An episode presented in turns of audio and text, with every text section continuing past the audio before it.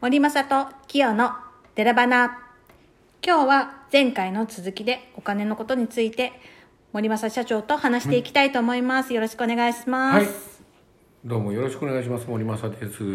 はい、前回はですね、あの金利が上がるかもっていう話をしてたんですけれども、はいまたその続きとして、はいちょっと私たちがこれから気をつけていかなきゃいけないだったりとか、考えていけばいけないという金お金のことについて話していきたいと思うんですけれども、なので最近ねはいあのー何人かの人にはい預金封鎖っていう話を聞あーいてだからなんか多は分いインターネットあたりでどっかで盛り上がってるんだと思うんだけど、あ可能性っていうのを聞いたんだけーど、い、はいやそれはねどういう話なのかというと、はい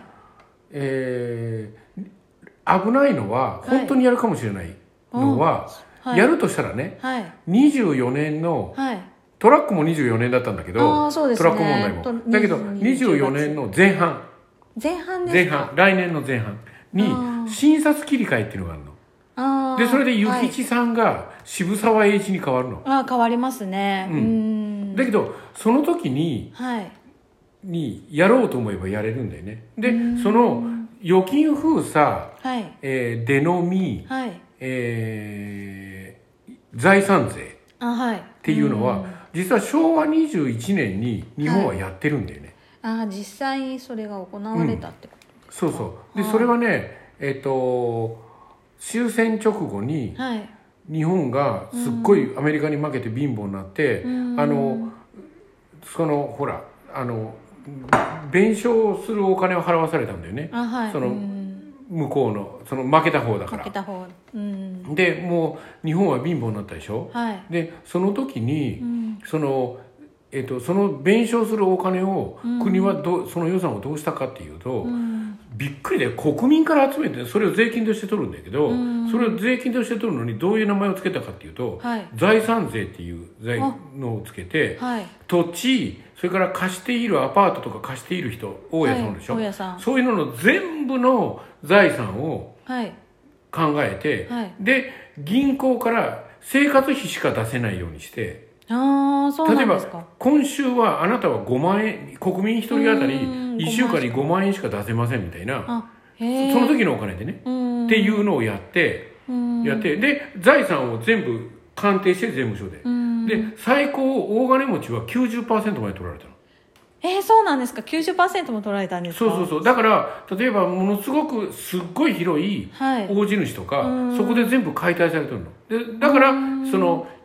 ほら昔さ四大財閥なんて言ったじゃあんー三井、はい三菱三井住友安あ田りましたね、そういうのんの解体もそこで行われたわけだよねそうなんですねで財産税取られてうんすってんてんになっちゃってうん大金持ちほどあでー全部それはこうあのず税金で取られて、えーそで小作人に配られたりとかしたこともあるんだけどっていうふうになったのでそれと同じことをもししようとするなら、はい診察切り替え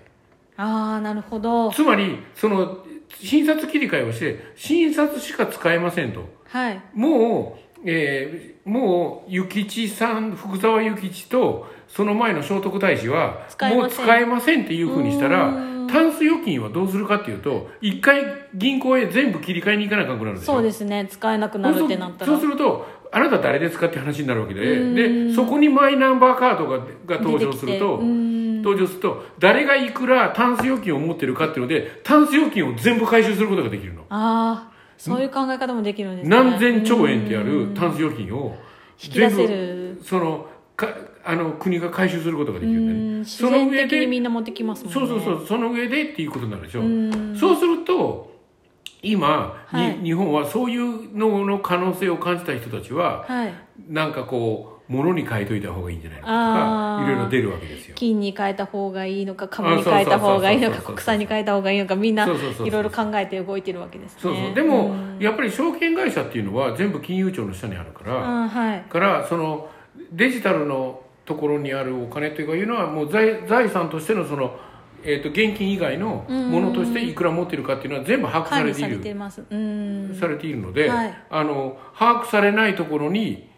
行かないといけないよね。うんそうなるとタンス預金になってきますねタンス預金のお金も結局さっきの診察しかダメっていうことになるとフェラーリにしとくといいかもしれませんね例えばそう,、いう危機を感じる人はねうんあーロレックスとかあーでも結構タンス預金ってなると高高年齢者の方の方が多いのかなってあ私そうはだよね思ったりとかもするんですけど、そうで財産の、えっと日本の財産全部のはい70%ははい65歳以上の人が持ってるんだから、そうなんですそうそうそうそうへーそれは土地の名義も含めてねうーんうんえーそういう土地とかっていうのは農地とかでもそういう可能性は高いんですかあそれは一緒一緒うん全部一緒なんですか、うんそうなんですね、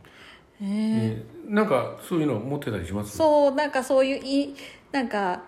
ホームページとかいろいろ見て、うん預金封鎖があるかもしれないということで、ちょっと資金を分散させようと思っうんうんうんうてん自分の少ないお給料の中からちょっとずつ積み立ててるんですけど、うんあその中で、うんなんかそれは全部デジ預金封鎖の範囲内ですはいないですか、はい そうですね、そこまでのお金を持ってないのであれなんですけど、う一応デジタルの方で金を少しずつ積み立ててるんですけど、うんでも私が思うのはそういうデジタルで金を積み立ててるのと、うん実際にアクセサリーの ETF 金あそうですね ETF 持ってるんですけど、うん金をネックレスとかで持ってるのと、うんどちらが安全なのかなって思ったりとかするんですよあー一緒なのかな違うのかなやっぱり現物であった方がいいのかなとかいろいろあのねそれは目するんです的けどが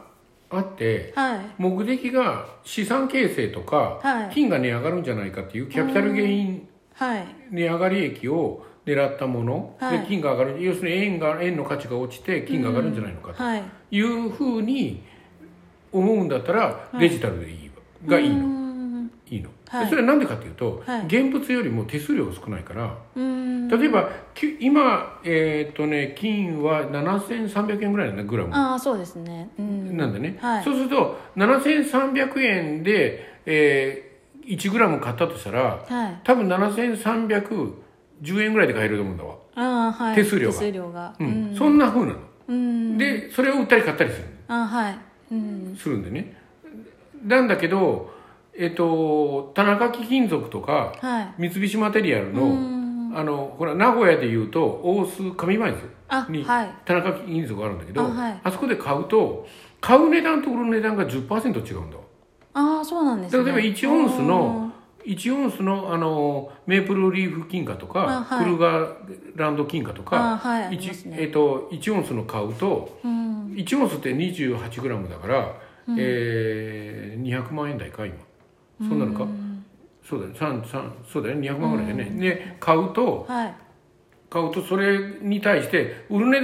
段じゃあこっちが買う値段が200万とすると、それを持っていくと180万で買ってくれることになるああそうなんですねなるほどうんなのだから例えば、えー、とそうすると,、えーえっと7000円でしょ7000 7300円かける1000で、えー、000ってやると730万で、えー、730万で1キロでしょ、だから1 0キロだと7000なえー7300万円ではい1 0キロってことになるじゃんはいん7300万で1キロじゃなくて7300円でで1000グラムだからあーは730万で、7300万円で1 0キロってい10うことにキなロるあなるんはでいね、で1 0キロの金の延べ棒うん 延べ棒まあ大体どっかにその延べ棒が目に見えるところにどこにあったらそれはティッシュのボックスになったりするんですけどそうなんですか よくそのハワイのお土産で買ってくるティッシュボックスだったりするんですけど、はでですけど、えっと、それが実際に1 0キロの延べ棒があるとするじゃんあはい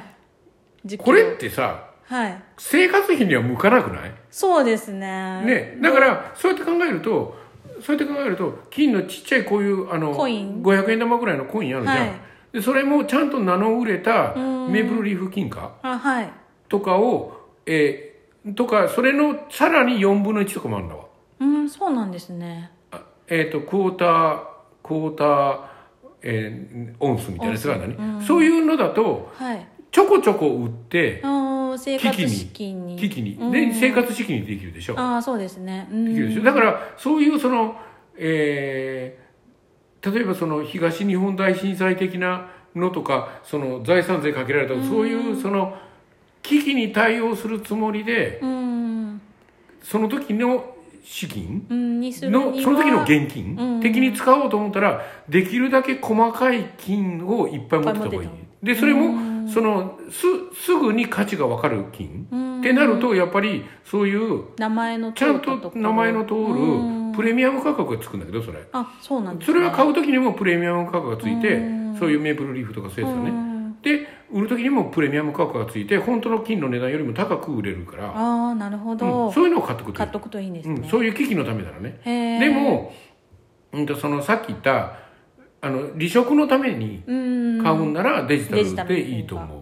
そうなんですていうのとあとね、えーはあと半年で、はいえー売り買いしなきゃいけないけど、うん離職だったら先物でもいいよね、あ先物だともっとちっちゃい金額で大きい金額のあものがも買えのるが買えるっていうことと、うんと僕は結構周りの人に、うん本当は怖くないんだよっていうところであー先物を進めるの。うんでなぜかというと、はいこれ深いところなんだけど、はい今円高局面でしょああそうですねうん今急に上円が高りましたよにねなったら、はい円高になったら金は下がるわけよああはい下がってますねなんでかっていうと金はドルベースで常に動いてる世界の通貨はドルなんだよねうんだからドルベースで動いてるわけ、うんはいってことは円が上がるっていうことは円の価値が上がるわけだからドルがド下ルがでる作ってある金は少ない円で買えることになるでしょ、うんそうですねね、だから下がるわけだよね、うん